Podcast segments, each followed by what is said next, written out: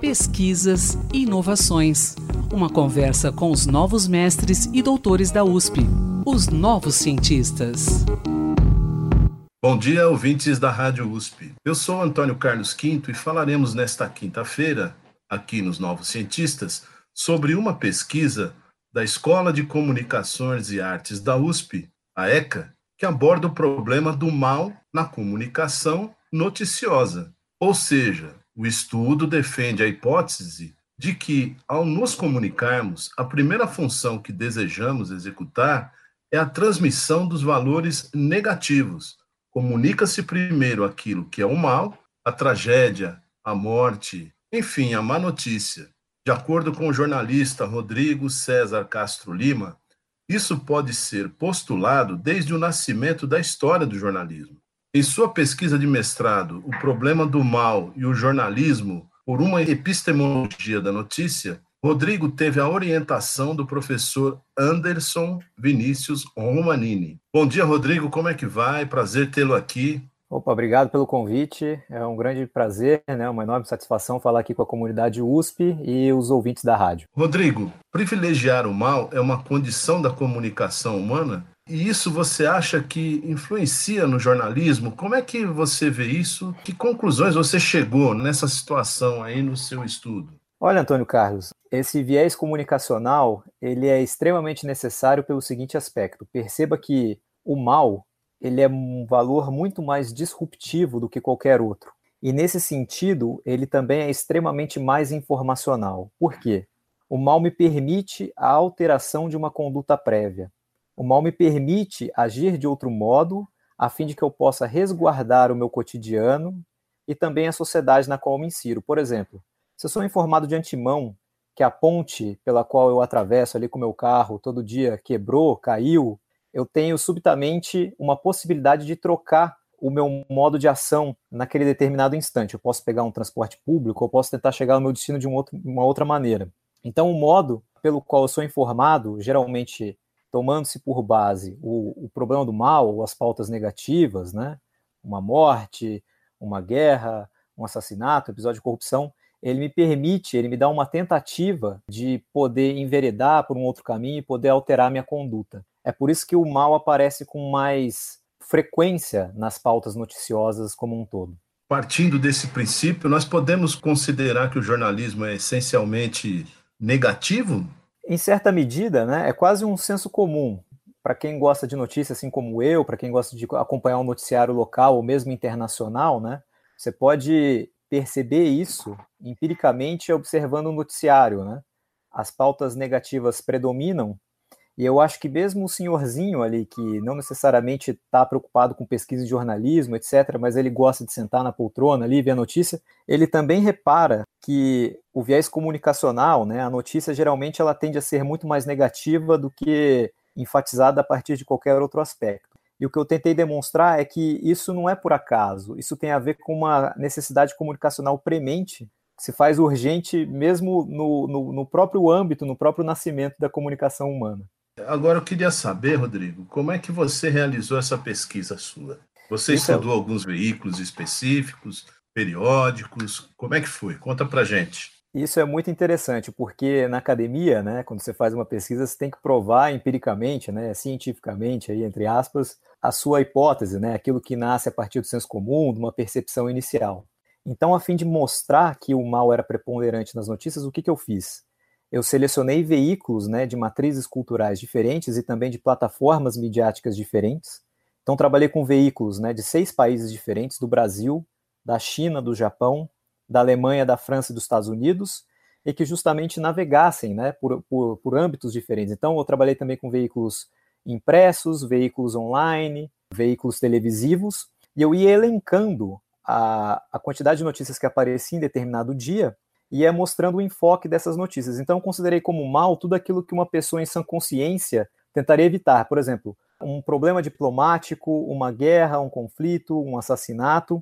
E curiosamente, uh, o resultado final, após uma análise de mais ou menos 10 mil notícias, né, quase fiquei maluco, mas foi um, uma, um resultado interessante, é que 80%, em média, das pautas noticiosas desses veículos dos mais diversos era constituído por notícias negativas.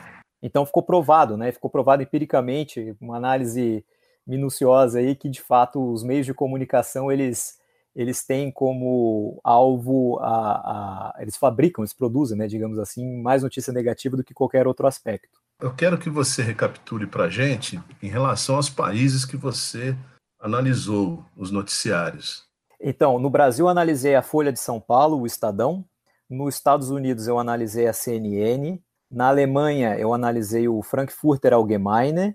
Na França eu analisei o site Huffington Post, né, a versão francesa dele. Na China eu analisei a CCTV, né, que é a televisão estatal. E no Japão eu analisei o jornal Asahi Shimbun. Legal. Agora, a minha questão é a seguinte: por exemplo, você acabou de falar que na China você analisou uma TV estatal, correto? Sim. Agora, mesmo numa mídia que está a serviço do governo, no caso o governo chinês, ela também prioriza a má notícia? Ou ela, de alguma forma, enfatiza a, as realizações desse governo, enfatiza os sucessos do Estado? Como é que é, no caso chinês, como é que foi? Essa é uma excelente pergunta, porque, na verdade, foi o único caso que destoou dos demais veículos. Então eu percebi que mesmo quando o jornalismo ele possui uma pauta, digamos assim, como um acordo com o governo, por exemplo, num país democrático, digamos assim, ele ainda assim vai enfatizar o aspecto do mal, dessa necessidade comunicacional. Ele vai ser quase como se fosse um alerta, ó, oh, não tá legal aqui, precisamos resolver aquilo lá, tem um embrolho a colar, enfim, a gente precisa dar cabo desses problemas, a gente precisa alterar nossa conduta com relação a essas realidades. Agora, uhum. O caso da mídia em um país não democrático, digamos assim, onde os jornalistas sofrem pressão, onde a gente sabe né, que a mídia não pode atuar livremente, foi de uhum. fato o caso mais controverso. E ali abundavam pautas desenvolvimentistas, de realizações tecnológicas ou grandes acordos diplomáticos. E, a meu ver, o único modo de interpretar esses resultados é entendendo que houve uma pressão governamental, houve algum modo de uh, influência na realização dessas notícias, porque, poxa, países onde a gente sabe que a qualidade de vida é muito boa, como no caso da Alemanha, tinham também uma pauta extremamente negativa, o viés era mais negativo. Então, por que razão em um país que ainda está crescendo ou que tem problemas ainda não resolvidos, né? Esse, esse também não seria o caso. O modo de trabalho dos jornalistas a, a, depender de onde eles estão localizados, é severamente afetado com relação a pressões governamentais ou pressões de alguma sorte. Bom, agora, em que período você fez essa, esse acompanhamento? Durou exatamente 12 meses, né? Eu trabalhei com esses veículos ao longo do ano de 2017 inteiro. Então, nós fomos de janeiro até dezembro. E foi interessantíssimo porque a gente pôde acompanhar alguns episódios um tanto quanto interessantes, por exemplo, a eleição do Trump, né, a campanha, as eleições na França, alguns problemas, alguns desastres naturais. Então, foi um ano que foi uh, bastante peculiar assim, para a produção noticiosa no seguinte no sentido de que ilustrou muito bem os sentidos possíveis das pautas jornalísticas. Bom, é, você estudou durante um ano. É prematuro dizermos que o jornalismo sempre foi feito dessa forma? Eu acho que não. Até porque, se você olhar a história do jornalismo, né, eu trabalhei um pouco também uh, na minha dissertação com a história do jornalismo, se você olha a formação do, do conteúdo jornalístico, né, a partir do século XV, XVI, com a formação daquilo que a gente chamava de os pasquins, os libelos, as folhas volantes, uhum. a gente vai ver que essa informação ela já se dava com base em acontecimentos negativos, por exemplo, enfatizava-se defeitos físicos de determinados cidadãos ou figuras públicas, ou mostrava-se com mais ênfase as guerras e os conflitos entre determinados reinos, estados. Também a gente tinha uma ênfase em catástrofes naturais, ou seja, essa repetição, essa adoção da cobertura uh, noticiosa com base no mal, com base nos problemas do cotidiano, se repete vezes a fio, e isso desde o começo do jornalismo. E o que eu quis mostrar é que isso independe, então, de uma produção econômica, isso independe, então, de uma produção cultural, isso tem muito a ver justamente com o que o homem é, né? com aquilo que está entranhado dentro da gente, que é essa necessidade, então, de tentar sobreviver, de tentar fazer justamente frente ao mal que possa nos acometer na sociedade ou no cotidiano. Bom, Rodrigo, é, eu tenho mais duas questões. Quando você diz que o problema do mal é crucial à comunicação, podemos considerar que esse, que esse mal ele é ele seria a base do sensacionalismo nas notícias?